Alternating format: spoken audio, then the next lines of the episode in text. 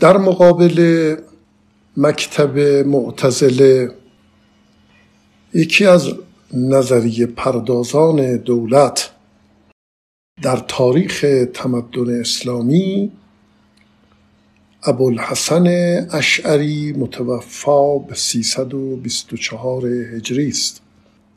این شخص یکی از بنیانگذاران مکاتب فقهی کلامی از اهل سنت بود که به مکتب اشعری معروف شد به نام خود ایشان. ایشان کسی است که به مسئله سیاست توجه خاص داشت. ابوالحسن اشعری نظریه معتزله را درباره وجوب امامت قبول نداشت.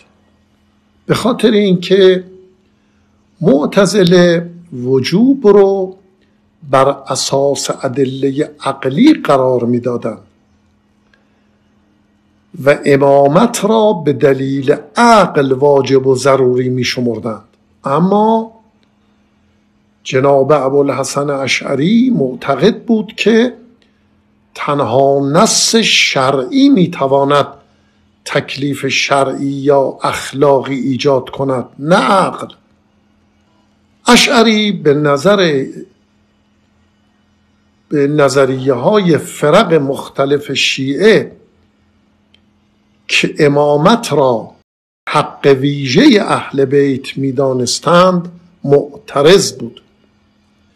آقای ابوالحسن اشعری به خلافت چهارگانه خلفا باور داشت. نظریه امامت که نظریه شیعه بود و می‌گفت باید به نحو نص تعیین بشه قبول نداشت.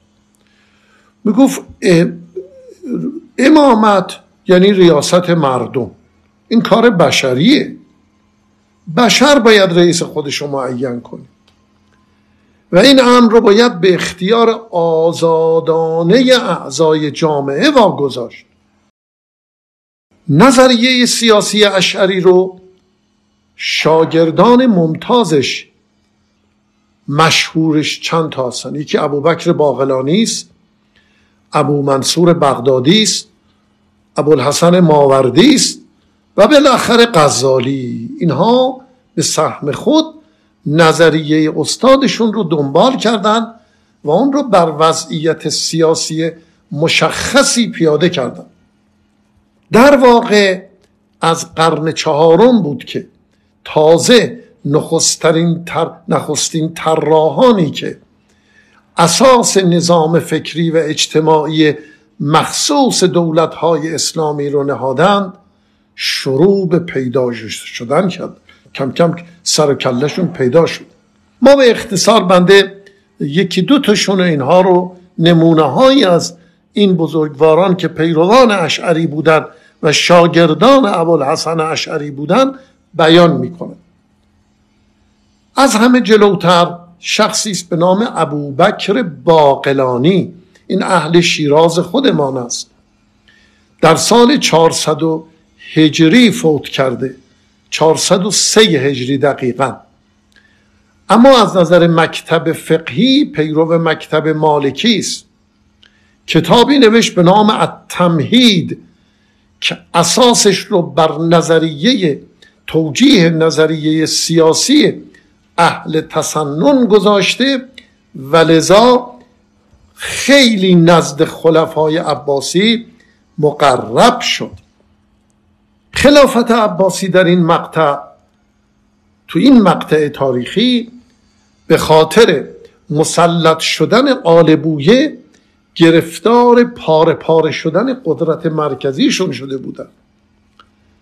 و این امر تأثیرات مخرب بیواسطهی بر جایگاه مسلمانان اهل سنت گذاشته بود. نظامیان شیعه آل بویه در شرق و همدانیان در سوریه شمالی و بین النهرین شمالی و غیره کنترل ممالک اسلامی را به دست داشتند.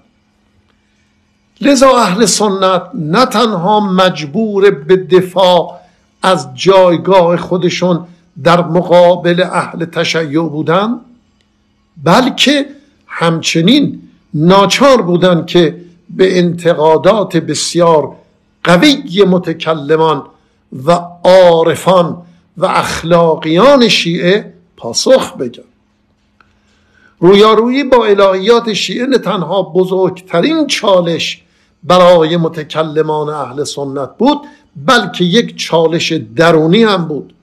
باقلانی که متکلم نسبتا موفقی بود. از سوی حکومت بغداد دو تا مأموریت سیاسی پیدا کرد. یکی به دربار آلبویه در شیراز مأموریت پیدا کرد که بره اونجا با علمای شیراز به مباحثه بنشینه. و دیگر به قسطنطنیه یعنی استانبول فعلی استانبول فعلی. باقلانی برای اثبات مشروعیت عباسیان یک کتاب دیگری هم تعلیف کرده که متاسفانه امروز تا امروز به دست ما نرسیده و تقریبا مفقود شده. دومین کسی که در ریختن طرح نظام فکری و اجتماعی خاص دولت اسلامی سهم داره ابو منصور بغدادی از فرقه شافعی متوفا به سال 429 هجری. ایشون در بغداد متولد شده اما در نیشابور زندگی می کرده این متکلم بسیار معروفی است. دو تا کتاب از ایشون بسیار معروفه. یکی الفرق بین الفرق و دیگری اصول الدین. این دو تا کتاب خیلی از این بزرگوار معروفه. به نظر بغدادی به طور کلی فرقی که از گروه اکثریت اسلامی که آنها را اهل سنت مینامند بیرونند به دو طبقه بزرگ تقسیم میشن. یکی اصحاب الکفر یعنی کافران و نامؤمنان.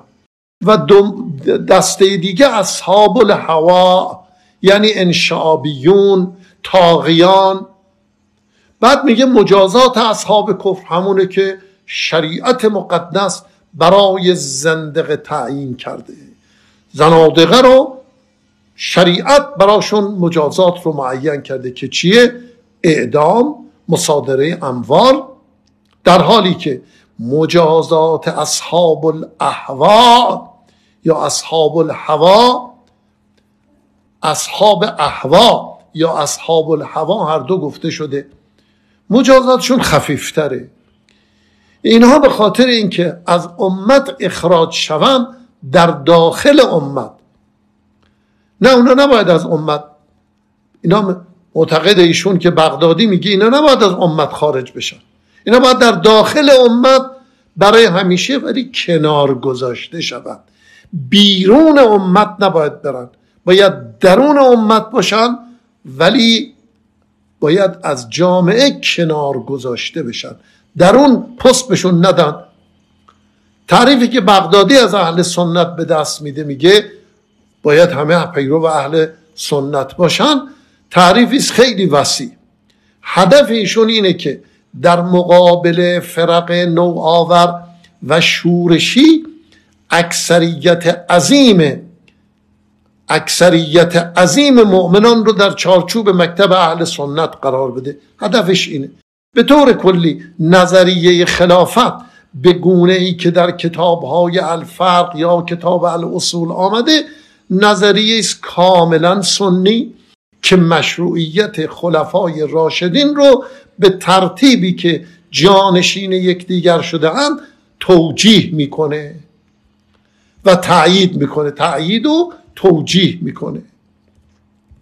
نظریه بغدادی فضلا نظریه بغدادی درباره قدرت یا در به تعبیر دیگر وجوب امامت یا خلافت بیشتر بر پایه ملاحظات عقلی قرار گرفته تا بر اساس نص.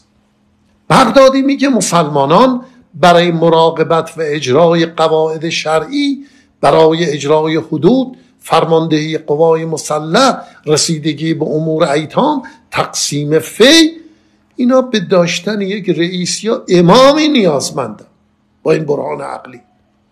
استدلال های بغدادی بیشتر بر وضعیت موجودی که خودش شاهد اون بوده متکیه تا نسبت به برهانهای دقیق نظری. اونی که هست اینا رو توجیه کرده. بغدادی تذکر میده که چون اکثریت قریب به اتفاق اهل سنت قائل به وجوب خلافتند باید بر همین امر اثبات ضرورت خلافت باید برای اثبات ضرورت خلافت کرد که خود این که الان همه هستن خود بزرگترین حجته عقلیشو اینطوری می‌کنه. اینی که الان جامعه بر پای خلافت استوار شده بهترین دلیل و حجت برای این لزوم خلافت. دلیلتون میگیم چی؟ میگیم اجماع مسلمین. همین یه برهان عقلی. اجماع مسلمین دلیل عقلی برای لزوم خلافت